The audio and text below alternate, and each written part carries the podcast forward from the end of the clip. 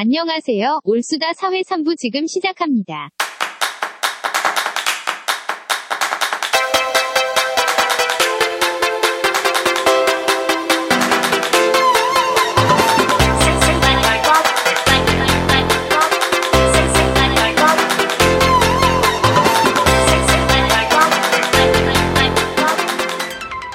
예, 오늘은 여러분들이 잘 아시는 인공지능, 어. 어, AI, artificial 네. intelligence 네. 에 대해서 얘기를 해보려고 하거든요. 어. 어, 여러분들은 이제 인공지능 이렇게 하면 어떤 것들이 생각나시나요? 저는 세탁기가 생각납니다. 인공지능 세탁기. 예. 알파고. 어, 그렇죠. 그게 터미네이터? 그렇죠. 요즘 또 AI 스피커도 많이 나오잖아요. 아. 네. 그래서 알렉사. 저 외롭다고 얘기할 때마다 아주 무미건조하게 답해주는 네. 네, 그런 것들도 있는데, 아, 참고로 허라는 영화. 어? 그렇죠. 예. 아주 인공지능 영화의 헐 최절정인 것 같아요. 네. 정말 좋은 영화입니다. 우리 그 사부에 소개하는 겁니까? 아, 다음에, 다음에, 제가 보고 소개하도록 아, 알겠습니다. 네. 헐. 헐. 저 같은 경우에는 아까 얘기했지만 알파고가 가장 생각이 많이 나는데요. 어, 여러분들이 아- 이해하시겠지만 몇 년 전에 이제 알파고랑 이세돌이 이제 대국을 펼쳤고 최근에는 커제와 바둑 대결을 해서 우리에게 참 인상 깊게 다가왔던 그런 사건이었는데요. 바둑만큼은 어떻게 봤을 때는 컴퓨터가 이길 수 없다고 우리가 자신만만했었는데 그런 것들을 깔보기나 하듯이 인공지능이 어, 자기의 위력이 어떤 것인지를 제대로 보여준 그런 시간이 아니었나 저는 그렇게 생각이 듭니다. 그러면서 이제 많은 분들께서 호기심도 가지지만 한편으로는 이제 걱정을 하게 되는 또한 그런 사건이 된 것 같아요. 과연 인공지능의 한계는 어디까지 될 것인가? 그래서 과연 인공지능은 우리에게 어떤 존재가 될 것인가라는 그러한 생각들을 많이 할 텐데요. 제가 첫 번째로 여러분들한테 질문하고 싶은 거는 과연 인공지능은 미래에 우리의 인류를 위협하는 존재가 될 수 있을까 하는 점입니다. 여러분들은 거기에 대해서 어떻게 생각하시나요? 저는 될 수 있을 것 같아요. 근데 저는 그게 제가 이렇게 SF 영화 이런 걸 좋아해가지고 그 에일리언 어, 예. 시리즈 그 최근에 아. 나온 에일리언 시리즈 중에 프로메테우스 이 시리즈가 있었는데 거기 보면 인공지능이 사람을 죽이는 그게 이야기가 나오거든요. 너무 자세하게 얘기하면 또 아니, 아니요. 괜찮습니다. 그러니까. 그래서 거기 보면 사실 인공지능이 그런 마음을 먹는 게 아니고 인공지능을 만든 사람이 그런 생각을 인공지능한테 심어주는 힌트가 있어요. 그래서 저는 인공지능 자체가 어떤 마음을 스스로 먹을 수는 없지만 인공지능이 학습을 하지 않습니까? 네. 무엇을 학습했느냐에 따라서 달라질 수 있을 것 같아요. 그럼 인간이 어떠한 힌트를 주, 거나 어떠한 그런 조작으로 인공지능의 능력이 더 네. 확대 재생산될 수 있어서 결국 우리, 우리 인류에게 위협이 될 수도 있다. 그 인공지능을 어떤 논리의 코드나 이런 것처럼 만들 수가 없기 이 소리는 날쌤님이 잘 모르면서 날쌘 뻔 하는 소리입니다. 그 통제가 안 되면 나쁜 것도 배우는 거 아닐까? 그런 생각을 하게 됐습니다. 그렇죠. 사실 알파고 얘기를 다시 한번 말씀드리고 싶은 게 누가 말씀하더라고요. 저는 바둑을 뭐 그렇게 잘 알지 못합니다. 근데 처음에 알파고가 나타나서 이세돌과 대국을 했을 때 이세돌이 딱 한 번 이겼었죠. 그러면서 알파고도 약간의 뭔가 한계가 있지 않을까라고 생각을 했었는데 그때는 아까 말씀하신 것처럼 기보라고 해가지고 인간들이 지금까지 뒀던 그런 그 바둑의 기술들을 계속해서 그걸 다 입력을 한 거죠. 그래서 기보를 거의 다 memorize 한 거고 그 상태에서 여러 가지 수를 생각하면서 같이 대국을 했었는데 커제 때는 더 업데이트된 버전이 나왔대요. 그 버전은 기보를 익히지 않았답니다. 어, 네. 그리고 아예 기본 룰만 줬대요. 룰만. 네, 바둑의 기본 룰만. 그 스스로 자기 스스로 계속 대국을 해서 네. 자기가 창조성을 가지고 인간이 가지고 있던 한계를 넘어설 수 있, 을 만한 그런 능력을 주기 위해서 일부러 인간의 기보를 주지 않았대요. 음. 그래서 가장 기본 룰을 통해서도 자기 혼자 스스로 deep learning을 해서 결국에는 사람을 이길 수 있는 능력까지 갈 수 있다라는 게 네. 그게 말 사실이라면 되게 그게 위협적인 존재도 될 수 있겠다라는 생각을 저는 해본 적이 있어요. 그래서 저는 그, 어, 제가 바보인데. 이, 이 바보 역할인데 자꾸 말을 많이 해서 죄송한데, 그런 생각도 들었어요. 그 말씀 하시니까 제가 쭉든 생각은, 룰이라는 거. 그렇죠. 룰이라는 거. 그러니까 그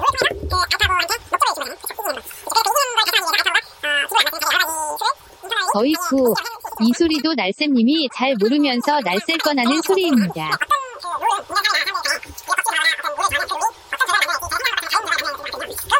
룰을 가르쳐 준다는 것 자체만으로도 위험할 수도 있다는 생각도 드네요. 맞습니다. 어떤 한계를 지어준다는 의미도 있지만 네. 또그 우리가 예상치 못한 결과를 낳게 되는 원인 제공을 할 수 있는 그런 상태가 될 수도 있는 거죠. 스카이넷이 도래하는 걸 막아야 되죠. 스카이넷이요? 통성 기도해야 됩니까?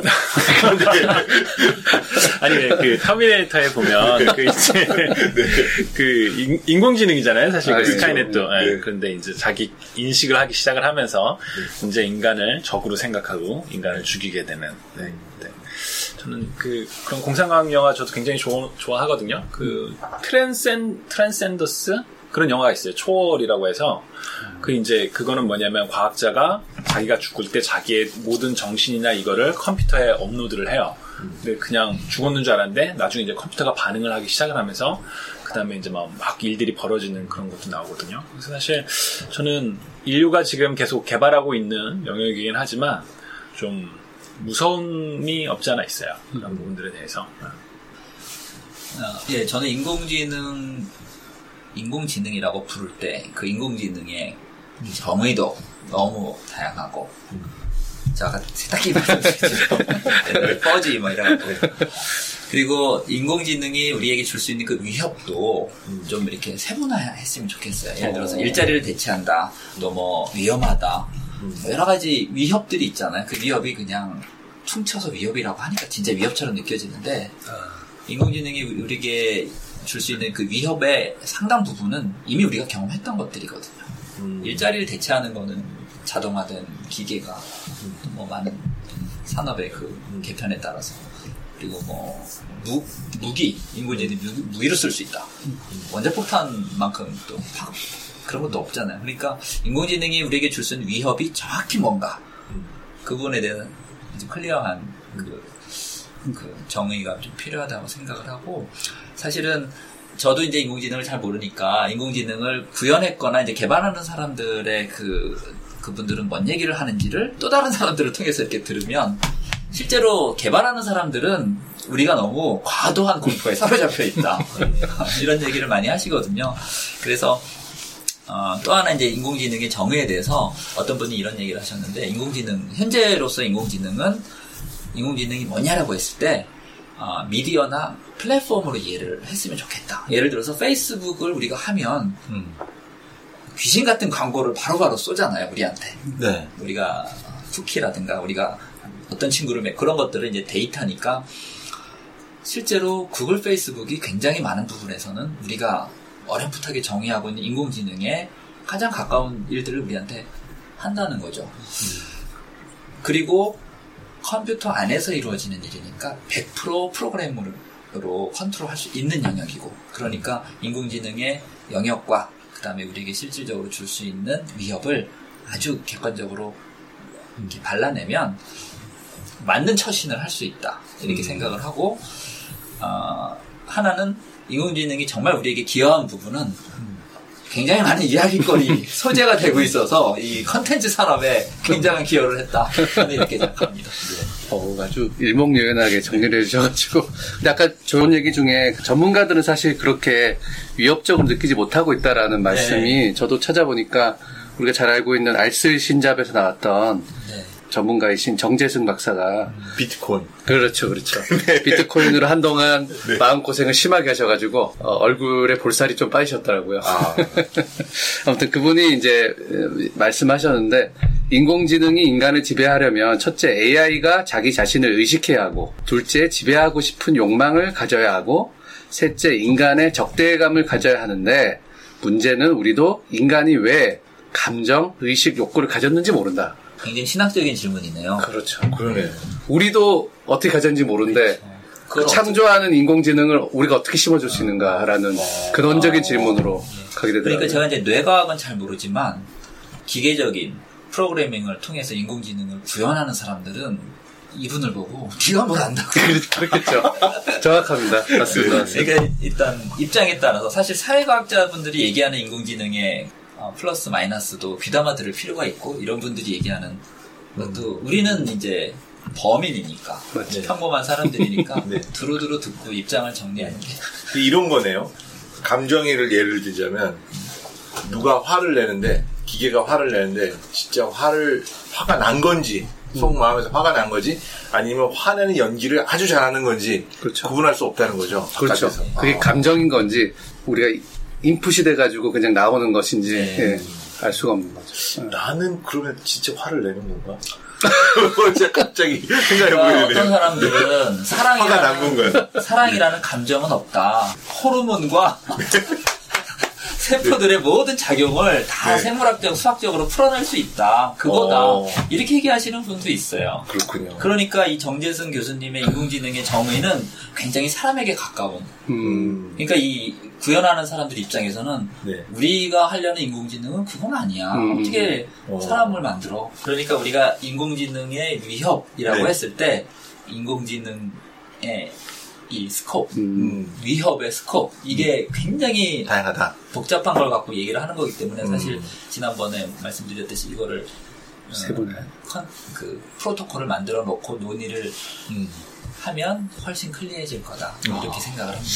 아주 네. 좋은 멘트를 해주셨어요. 왜냐하면은 두 번째 질문을 하기 아주 적합한 아, 짜고 그런- 하시는 건가요? 그렇죠. 네. 그 적합한 멘트를 해주셨어요. 왜냐하면 아까 너무 스콥이 넓으니까 네. 그 중에 세분화해서 어떤 위협이 있는지 음. 이제 얘기를 해야 되는데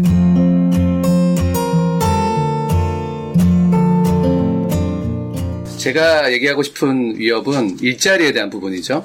인간이 가지고 있는 일자리의 상당 부분을 인공지능이 차지할 것이라는 뉴스 기사가 많이 나오고 있거든요. 예컨대 인공지능 의사, 뭐 회계사, 판사 같은 전문직도 어, 대체가 될 뿐만 아니라 소설가, 화가 같은 창조적인 직업까지 먼 미래가 아닌 당장에 다가올 위- 위협처럼 인공지능의 기술이 바로 우리 앞에 펼쳐지고 있는 그런 현실인데요.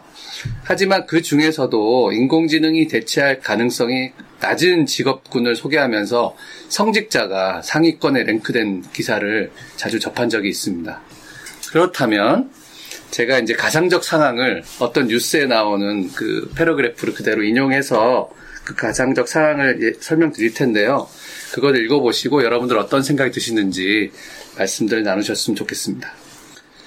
2030년 남가주의 한 교회 사택 데이빗 김 목사는 주일 설교 준비를 위해 책상에 앉는다. 그는 성경 대신 책상 위에 놓여진 작은 인공지능 단말기를 향해 말을 건다. 오케이 땡땡 이번 주 설교에 관한 자료 보여줘. 그러자 책상에 설치된 스피커를 통해 이번 주 설교 주제가 무엇입니까? 라는 답이 들려온다. 김 목사가 성도의 화합과 사랑이라 말하자 성도의 화합과 사랑에 관한 신구약 성경의 12개의 구절과 자료 등이 수집되었습니다. 진행할까요? 라는 대답과 함께 진행하기를 원한다는 김 목사의 명령에 이 기계는 수집된 자료를 바탕으로 인터넷망을 통해 설교 자료에 대한 표절 여부를 스스로 체크한 뒤 걸리는 부분을 빼낸 후 주제 흐름들을 고려한 10분여짜리 설교 원고를 만들어냈다. 김 목- 목사는 인공지능이 만들어낸 원고를 스마트폰으로 전송받고 이것을 리뷰하며 주일 설교를 준비한다. 이야, 보시는데요. 그럴듯한데요. 이거 이 목소리 시리로 하면 재밌을 것 같네요. 아, 방금 목소리는 아까 올수다 버전으로 해봤어요. 아, 그렇죠. 예. 네. 올수다 일부 이렇게. 이거 제가 직접 하는 겁니다. 정말입니까? 네.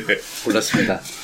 인공, 아무튼 그래서 인공지능으로 잘 짜여진 설교 본문을 가지고 말씀을 선포했을 때 어떤 청중들은 아니면은 대부분의 청중들은 은혜를 받을 수도 있을 텐데요. 바- 많이 그런 은혜를 받았다면 우리는 그 은혜가 거짓이다 아니면 참이다 어떻게 이야기할 수 있을까요? 어. 은혜 받아도 되지 않습니까? 네. 자유롭게 이거는 정답이 있는 게 아니니까요. 자유롭게 뭐 생각을 나눠주시면 되죠. 너무 어려운 질문이니까. 저는, 저는 괜찮은 것 같아요.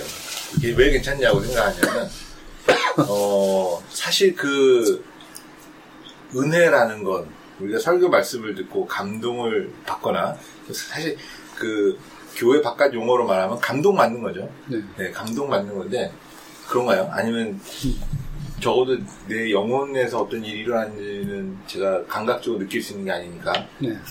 어, 감각적으로 느낄 수 있는 부분만을 놓고 보면 감동을 받은 것인데 그 감동을 받게 해주는 그 근원 근원은 그 변함없는 성경의 메시지인 거잖아요. 그렇죠. 그렇죠? 음. 근데 그것을 누가 어떻게 잘 전달할 것을 어 예를 들면 잘 구성을 해서 알려주는 건데 그 구성을 해준 것이 인공지능인 거잖아요. 그렇죠. 인공지능이 그 성경에 있는 그 메시지, 근본적인 메시지를 창조해낸 것은 아니고 음, 음. 그것은 여전히 어, 우리가 하나님께로부터 받은 것이기 때문에 누가 설명을 잘해줬다고 해서 그 설명을 잘한 걸 가지고 뭐라고 할 수는 없는 일이지 않을까 이런 생각이 들었어요. 네, 충분히 그렇게 생각할 수 있죠. 네.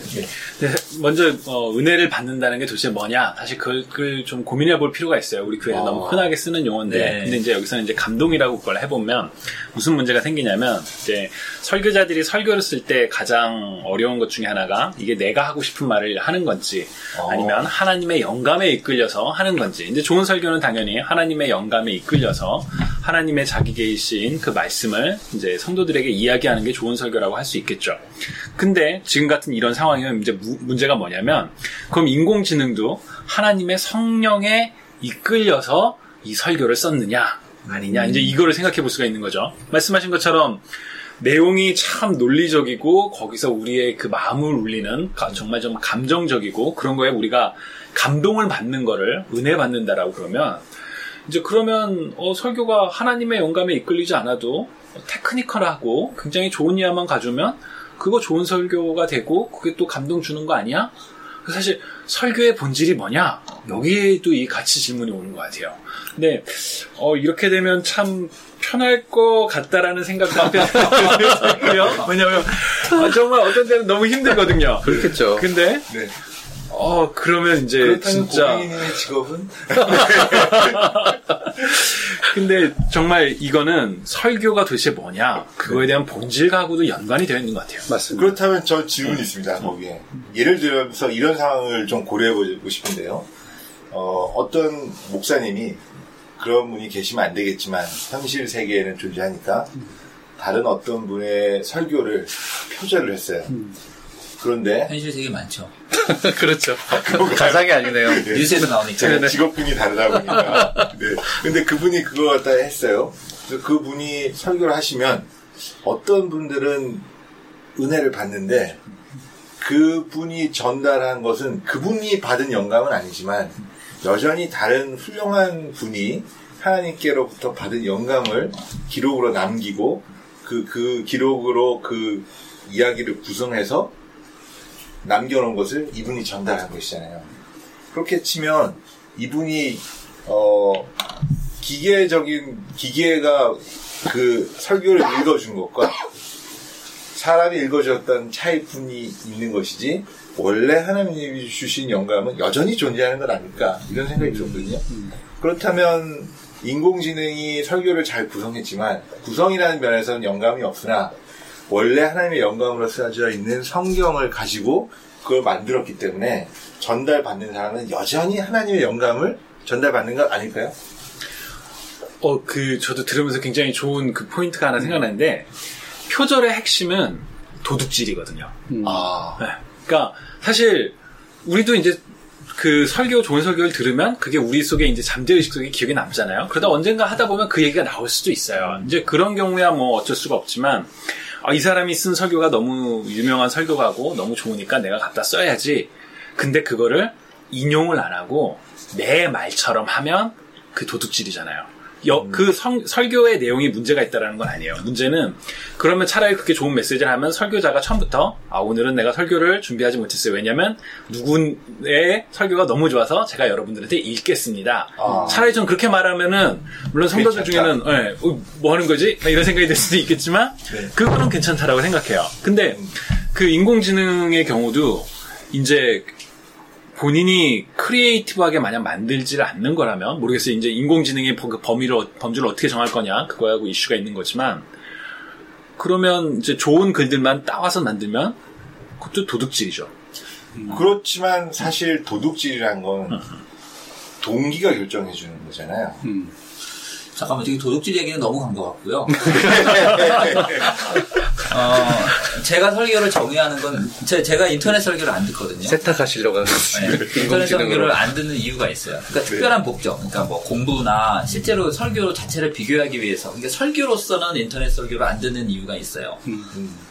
왜냐하면 어, 예를 들어서 아내, 사전적인 아내의 정의가 있잖아요. 음. 그 아내와 실제로 제 아내, 음. 음. 다 똑같은 단어지만 다르잖아요.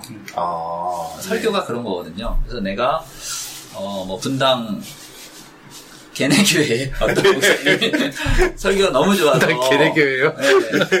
발음을 듣고 잘하셔야 될 것 같은데. 위로를 받고 설교로서 그것을 내가 수용하겠다. 네. 오케이. 근데 저는 설교는 이 공동체성에 입각해야 된다고 보는 거예요. 그래서 제가 이제 여기 미국에 오기 전에 이제 동네가 어느 정도 아, 알반이라는 그 큰 범위는 정해졌으니까 어느 지역에 음.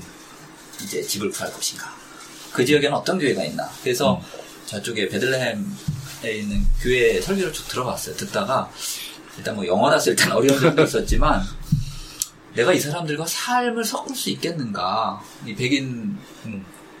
어, 이 미국인들과 삶을 섞일 수 있겠는가? 이런 생각이 탁 드는 거예요. 음. 음. 내가 이 교회 다닌다 하더라도 음. 이 설교 목사님의 설교가 음. 제가 이, 이곳에서 살아야 할 어떤 라이프 스타일과는 좀 다른 것 같아요. 음. 언어적으로, 문화적으로 뿐만 아니라 음. 옆집에 물리적으로 옆집에 살지만 음. 이웃이 될 수 있을까? 음. 그래서 아 미국 교회는 안 되겠다. 음. 한인 한인 교회 가야겠다. 그런 거거든요. 근데 지금도 이제 설교를 통해서 은혜를 받겠다. 음. 그거는 어떻게 보면 아 뭐랄까 이게 좀 뭐 설교를 주관적인 입장이긴 하지만 기본적으로 내가 삶을 섞고 있는 내 공동체에 부어지는 말씀을 설교라고 저는 이제 정의를 하고 싶어서 사실 인공지능이 이제 편집을 해서 이렇게 만들어내는 설교는 그것이 어떤 창의가 들어갔던 어떤 어 그 합법적인 그게 되든 간에 기본적인 요건에서 저는 제외가 될- 돼서 음. 그러니까 어, 기술적으로 목사님이 인공지능의 도움을 받아서 설교를 해서 딜리버리 하는 게 옳으냐 거기에 한정한다면 뭐 그거는 좀 얘기거리가 될 수 있겠으나 음. 참된 분당에 있는 설교의. 설교도 설교로 이렇게 수용하지 않는 네, 문자적으로는 설교지만 제 설교는 아닌 거죠. 그렇죠. 그렇게 생각을 합니다. 그 사실 좀 이제 얘기가 이렇게 나간 거 같긴 네, 한데 그 부분에 대해서 제가 얼마 전에 이제 어떤 그 멘토분하고 좀 깊게 얘기를 나눈 적이 아, 있어요. 그러니까 네. 설교가 그때도 그런 얘기를 했거든요. 두 가지 타입이 있다. 하나는 audience들, context 이걸 듣는 사람들이 누군지를 알고 하는 설교가 네, 있고 네, 네. 전혀 모르고 하는 설교가 있다. 예를 들어 뭐 부흥 강사는 broadcast 예, 예, 방송에서 하는 네, 방송도 그렇고 네. 아니면 부흥 강사가 갑자기 와서 하게 되는 경우. 근데 이제 저는 그때는 이제 개인적으로 좋은 설교는 그 공동체에 그 맞는. 그래서 사실 교회가 생명력을 가지려면 담임 목사가 성도들을 알 수 없는 범위가 되면 이제 교회로가 공동체로 공동체성을 벗어난다. 막 그런 얘기를 한 적이 있거든요. 근데 이제 인공지능으로 다시 얘기, 이 얘기를 가져오면 인공지능은 저는 그 옵션도 가능할 것 같아요. 교인들의 모든 빅데이터를 다 입력시켜 놓는 거야. 아, 네. 그래서 어느 성도가 지금 사실 어떤 지금 이슈가 있고 그걸 이제 얘가 아는 거죠. 주제를 찝어주는 거예요. 그쵸 이제 그 주제에 맞춰서 심지어 나는 성도의 화합과 사랑을 하는데도 context를 가져와서 만들어낼 수가 있는 거죠. 어. 근데 오히려 기계가 훨씬 그런 건 더 잘할 거야 우리보다. 왜냐면 우리는 어, 떤 성도만 생각하고 할 수 있는데 기계는 그걸 모든 데이터를 다. 예, 다 고려할 거 아니에요. 네. 그러면 좋은 건가요? 그래서 제가 제가 지금 질문을 제시한 의도와 가장 잘 이렇게 접근하시는 것 같아요. 그러니까 뭐냐면은 첫 번째는 이 질문이 질문 다운 질문인가라는 거죠. 네. 왜냐하면은 이 말씀으로 은혜를 받을 수 있다. 이게 과연 그냥 한 문장으로 성립될 수 있는 질문인가? 그리고 두 번째는 그렇다면 은혜는 무엇인가? 그리고 세 번째는 말씀은 전달은 무엇인가? 이제 세 가지를 이제 터치를 하면 되는 거거든요. 네. 그 지금 세 가지를 골고루 터치를 한 어느 정도는 터치를 하신 것 같아요. 혹시 뭐 더 말씀하실 아니요, 없습니다. 없습니까? 감탄하고 있었습니다. 네.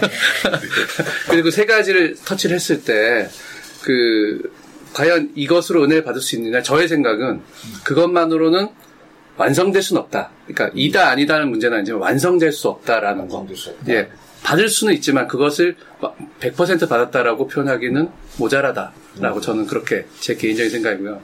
그리고 은혜는 무엇인가 했을 때 아까 말씀 아, 저좀 비슷했지만 결국에는 그 말씀을 전달하는 그 말씀 전달자와 그 말씀을 듣는 사람과의 릴레이션십 그리고 케미 케미 여러 가지 모든 그러니까 오감까지 다 동한 모든 것들이 다 하나의 화학 작용을 해서 그 문자적인 느낌이 아닌 입체적인 느낌으로 다가왔을 때 그 안에 느끼는 또 새로운 감동, 은혜가 또 생기기 때문에 그런 것들이 없으면은 본인이 스스로 준비하든지 간에 아니면 인공지능이 준비하든지 간에 느끼는 감동은 되게 그냥 무의미한 것처럼 되게 단순하게 다가올 수도 있을 것이다라는 생각이 드는 거죠. 그러면 아까 고경희님이 말씀하신 것처럼 예를 들면 빅데이터가 인공지능과 함께 찝어주는 거예요. 네네. 근데 찝어줬을 때도 예를 들어서 그 선포하시는 분의 네. 마음이나 그동안에 그 사람들과의 그 릴레이션십들이 네. 그런 것들을 서로 사랑하고 관심을 가져왔던 상태에서 네. 그 말씀 선포한다면 네. 그게 자연스럽게 그분이 마, 치 전하는 말씀처럼 받아들일 수 있겠죠. 네. 그렇다, 그렇, 그러니까 네네. 듣는 사람은 알 수가 없잖아요. 그, 그렇죠. 그, 러니까 결국에는 그 컨텐츠가 중요한 게 아니라 아, 그 컨텐츠를 전하는 사람이 어떠한 마음과 어떠한 그 관계성에서 계속해서 유지, 프로세스가 중요한 거군요. 그 유지해 왔느냐, history가 있어 왔느냐가 어떤, 어떤 면에서는 또더 중요하다기보다는 어느 정도도 중요하다라는 생각이 든다는 거죠. 예. 이 문제가 좀 중요한 문제가 뭐냐면 이게 2030년의 상황이라고 가정을 했지만 그렇죠. 이미 이 커머셜한 영역에서는 CRM 소비자 행동 분석 그렇죠. 이런 데서는 이미 수십 년 전에 네. 이미 일어나고 있는 일이거든요. 네. 그러면 다시 돌아와서 어 제가 볼 때는 굉장히 유용한 툴일 수가 있거든요. 그러니까 어떤 측면에서 보냐면 옛날에 잘 모르겠습니다. 저는 설교를 준비하는 사람이 아니지만 상상을 해보면 설교를 준비하시는 분이 옛날에 인터넷이 없었을 때 그렇죠. 그죠? 지금은 어, 떤 말을 하고 싶은데 성경의 그 구절이 어디 있었는가를 찾는데 어, 한 20년 전보다 한 수백 배 빠르지 않을까요? 그렇죠. 설치 기능을 통해서 찾을 수 있는 그런 건 사실 어떻게 보면 이 기능을 통해서 더 정교하고 더 정확한 메시지를 전달할 수 있게 되어진 거잖아요. 근데 그러한 그 발전된 것은 오- 어쩌면 오히려 잘 활용해야 되는 것인데 빅데이터를 이용해서 어, 내가 생각하지 못할 때 더 부지런히 내가 잠을 잘 때 성도들의 상황을 고려하고 그분들의 가장 좋은 메시지를 인공지능의 도움을 받아서 준비해서 말해주는 것은 굉장히 훌륭한 생각 아닐까요? 어, 그 얘기 듣다가 되게 그, 저, 중요한 생각이 떠올랐어요. 그러니까 설교자가 설교를 쓰기 위해서 막 고민하고 힘들어 할 때 의지하는 건 하나님이거든요. 하나님 아. 제발 지혜를 네. 주셔서 이 설교를 내일 지금 해야 되는데 이 고민이 있는데 만약 이 인공지능이 정말 그렇게 되면 시리아, 뭐 구구라 뭐 이러면서 의존의 대상이 달라지는 것 같아요. 아까도 말씀드렸던 것처럼 하나님의 영감에 이끌린 설교가 아니라 그 설교를 만들어내는 그 중심에 그 인공지능이 들어가는 거죠. 그렇지만- 다른 생각을 네. 하는데요. 어쨌든 tool로 본다. 그러면 컴퓨터를 쓰던 시대, 우리 지금 컴퓨터를 쓰는 시대와 1980년대, 70년대 하던 시대와는 하나님에 대한 의존도가 달라야 돼요. 어, 그렇진 않죠. 뭐냐? 네. 네. 제가 지금 그 얘기를 지금 저도 하려고 하는데, 예를 들면 어떤 거냐면, 그러면 우리는 하나님들에게 의존도를 높이기 위해서 컴퓨터를 사용하지 않아도, 안 하면 되는 그러니까 건가요? 뭐 오직 문자만 본다든지. 드리고 싶은 거거든요. 네. 그러니까 예를 들면 목사님들한테 설교를 준비하실 때 하나님은 100% 의존하시기 위해서 랩탑도 덮고 TV도 끄고 책에 의존하셔서 아니면 심지어 성경을 외우십시오. 그렇죠. 그래서 주님 마태복음 3장 42절이 생각이 나지 않습니다. 그렇죠. 네. 근데 그것은 어 그냥 그렇게 현명한 방법 같아 보이지 않거든요. 제가 사실 그 어떤 어떻게 만들어지느냐에 대해서 좀 문제 그거를 좀 중요하게 봐야 되느냐면 아까 이제 CRM 얘기를 했- 했잖아요. 음. 악을 선택해 주잖아요. 인공지능이 당신에겐 지금 기분이 어떻고 이 생체링을 다 이렇게 해갖고 네. 최근에 뭐 몇 년 동안의 라이프 스타일과 그 굴곡을 다 종합해서 이런 음악 예. 오늘 날씨와 모든 걸 네. 그렇게 제공해서 그런 음악을 제시를 받았을 때 아니야 내 음악은 내가 결정해 이런 태도가 있을 수 있잖아요. 그렇죠. 그리고 보험하는 사람들이 온갖 어? 일상사를 다 물어본 다음에 이런 보험이 좋습니다. 그렇죠. 이렇게 할 수 있잖아요. 만약에 설교가 그런 식이라면 그 받아들이는 입장에서 분별을 해야 될 것 같아요. 그러니까 사실 tool로서 인공 인공지능이 tool이다. 설교 네. 작성의 tool이다. 저는 그거는 가치 판단을 하면 안 된다고 생각해요. 음. 인공지능이 tool로서 내가 모든 정보와 가치 판단 자체를 하지 말자. 음, 그렇죠. 왜냐하면 우리는 컴퓨터를 쓰는 것도 그러죠. 70년대 지금 또 앞으로 더 좋은 그 미디어 그러니까 뭐 파워포인트를 쓰고 영상을 써서 또 사람들의 어, 설교의 그 방법들을 어떤 설교를 작성하는 것뿐만 아니라 딜리버리하는 것도 많은 자원들을 지금 계속 동원을 하고 있잖아요. 어, 근데 그거는 어떤 행동을 선택하는 측면에서 사실은 한 방향인 것 같아요. 네. 무슨 말씀이냐면 행동을 선택할 때 내가 사용해, 사용하지 않아. 음. 이두 가지의 행동이 결국 있을 수밖에 없는데 가치 판단을 하면 둘 중에 하나를 선택하게 되죠. 근데 가치 판단을 하지 않으면 써도 되는 것과 같은 거거든요. 그러니까 tool로서 인공지능을 쓰는 게 네. 저는 아. 문제가 안 된다고 생각하는 거예요. 아, 그러니까 오히려 가치 판단하지 말자는 말은 써도 된다. tool로서 라는 본다면 tool로. 인공지능이 어, 알겠습니다. 인공지능이 목사님의 역할을 대체해서 인공지능이. 설교를 만들어낸다. 네. 지금 이 상황은 그런 상황 아닌가요? 그렇죠. 맞습니다. 그렇죠. 네. 그러니까 여전히 주체가 누구냐가 자기는 이제 읽기만 하는 거죠. 질문인 거네요. 네. 음, 어. 그래서 그 알파고 할 때도 실제로 이렇게 이 바둑들을 놓은 건 사람이잖아요. 음, 네. 알파고가 다 이게 해서 어느 위치를 정해주면 그러니까 목사가 그런 역할을 하는 걸로 지금 상정이 된 거잖아요. 그렇죠. 그거는 아, 아니라는 거죠. 아니다. 네. 그건 아니다. 음. 아까 애- 애초에 얘기했지만 사실은 거. 결론은 네. 나와 있었어요. 뭐냐면은 처음에 제가 질문이 그거였잖아요. 가장 인공지능이 대체하기 힘든 직업군이 성직자다. 음. 그러면은 이런 일이 일어난다는 것도 미리 다 예상했었을 거 아니에요? 그럼에도 불구하고 성직자 역할은 절대 대체될 수 없다라고 얘기했을 네. 때는 사실 결론은 어느 정도 나와 있다라고 볼- 보는 거죠. 우리가 이렇게 토론을 했지만. 갑자기 질문이 하나. 생겼습니다. 네. 그러면 어, 전 바보니까 막상 생각. 어떤 컴퓨터 과학자가 네. 컴퓨터 공학자가 시- 어, 신앙이 굉장히 좋은 컴퓨터 공학자가 아 산간 벽지에 시골 마을에 그렇죠. 목사님의 생계를 부담할 수 있는 사이즈가 아닌 교회가 있어요. 그래서 그 교회 분들에게도 설교를 들려드리고 싶어요. 그래서 자기가 갈 수는 없고 깊이 고민하다가 정말 훌륭한 설교를 준비할 수 있는 인공지능을 열심히 개발하는 그 활동은 하지 말라고 해야 되는 건가요? 네, 그게 맛있겠어요. 어, 네, 이게 답은 아닐 수 있는데, 네. 저는 목사의 그 역할이 뭐냐? 그거를 사실 좀 생각하고 싶어요. 그래서 뭐, 목사보다는 사실 목자라는 표현이 더 좋지 않을까. 목자. 네. 네. 공동체를 같이 케어하고 같이 살아가면서 특별히 모든 시간을 더 하나님의 말씀에 집중해서 그걸 같이 나눌 수 있는 사람이 어떻게 보면 목사, 목자 역할이거든요. 근데 지금 말씀하신 케이스는 프리칭, 설교만을 이제 담당하는 그런 경우죠. 네. 그런 경우만 생각하면 사실 뭐 인공지능 이 얘기가 아니라 그냥 인터넷 설교 틀면 되거든요. 설교 말씀의 문제라면. 그렇죠. 그리고 이제 전화로 그 음, 성도님들과 전화 상담을 하고. 또 네.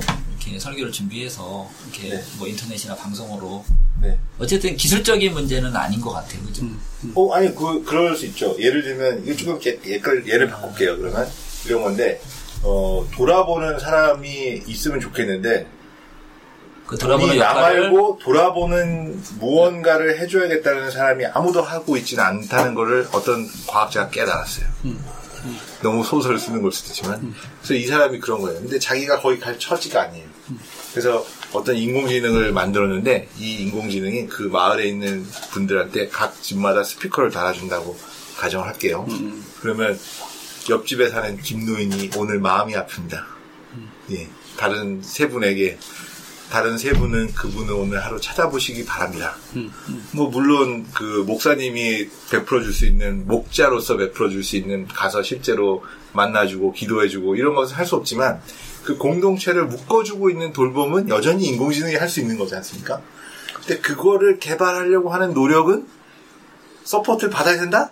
받아야 되지 않는다? 이런 질문을 할 수 있게 되는 거죠. 무슨 말인지 알겠습니다. 예를 들어서 더 하나 더 붙- 붙이자면 요즘 홀로그램도 되게 발전이 많이 되고 있잖아요. 네. 홀로그램이 진짜 사람 모습을 거의 흡사하게 화질도 아주 선명하게 음. 그렇게 된다면은 지금 우리가 생각하는 인공지능은 잠깐만 AI 스피커 정도만 생각하잖아요. 네. 근데 그런 사람의 형태를 해서 그 사람의 인터랙티브하게 나타나시는 거죠. 그렇죠. 그 인터랙티브하게 콘서트를 한 사례가 있어요. 예 어, 그런 식으로 인터랙티브하게 실제로 많이 얘기를 한다면 거의 실제처럼. 거의 진짜 느끼는 느낌은 상관벽지에 있지만 네. 그분은 어 이분이 정말 목사님이다라고 인식할 정도의 네. 그런 단계까지도 갈 수 있겠다는 거죠. 그렇죠. 네. 네. 그럼 그런 노력이 과연 그런 걸 개발하려고 옳은 하는 것인지 안 좋은 것인지 해서는 안 된다고 말해야 되는 것이냐, 해야 되는 것이냐. 사람이 더 중요한 거죠. 기술을 발전시키기 위한 모든 노력은 네.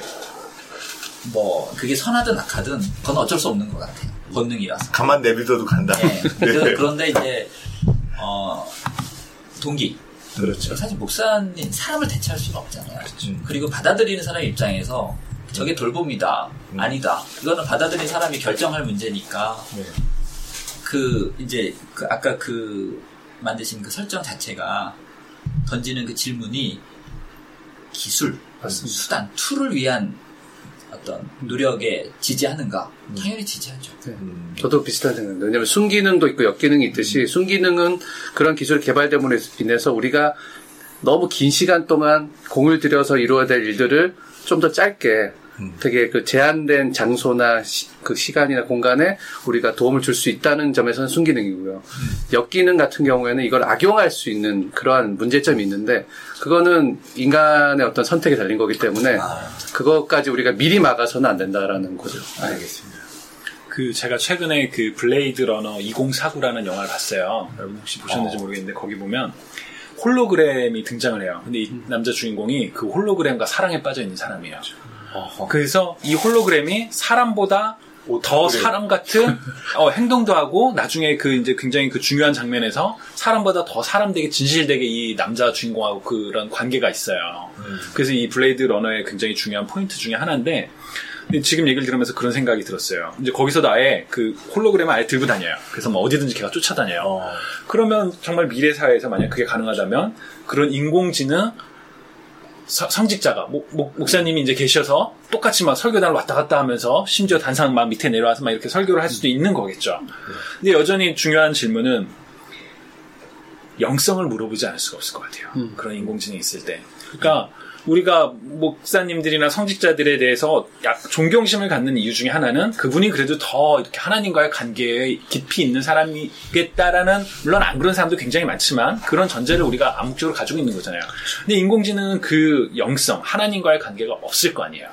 네, 존재할 수 만약에 그렇다면 진짜 영혼의 문제가 다시 또 대두돼야 되니까 그러니까 안 될 것 같아요. 네. 네, 한계는 분명히 있는 것 같아요. 네. 그 이건 좀 딴 얘기인데 그 블레이드 러너 얘기를 하니까 갑자기 제가 생각나는 게 저는 그 원작 블레이드 러너 음, 그 아, 감독이 누구냐면 리들리 스콧 네. 감독이 사실 에얼리언의 영화 감독이죠.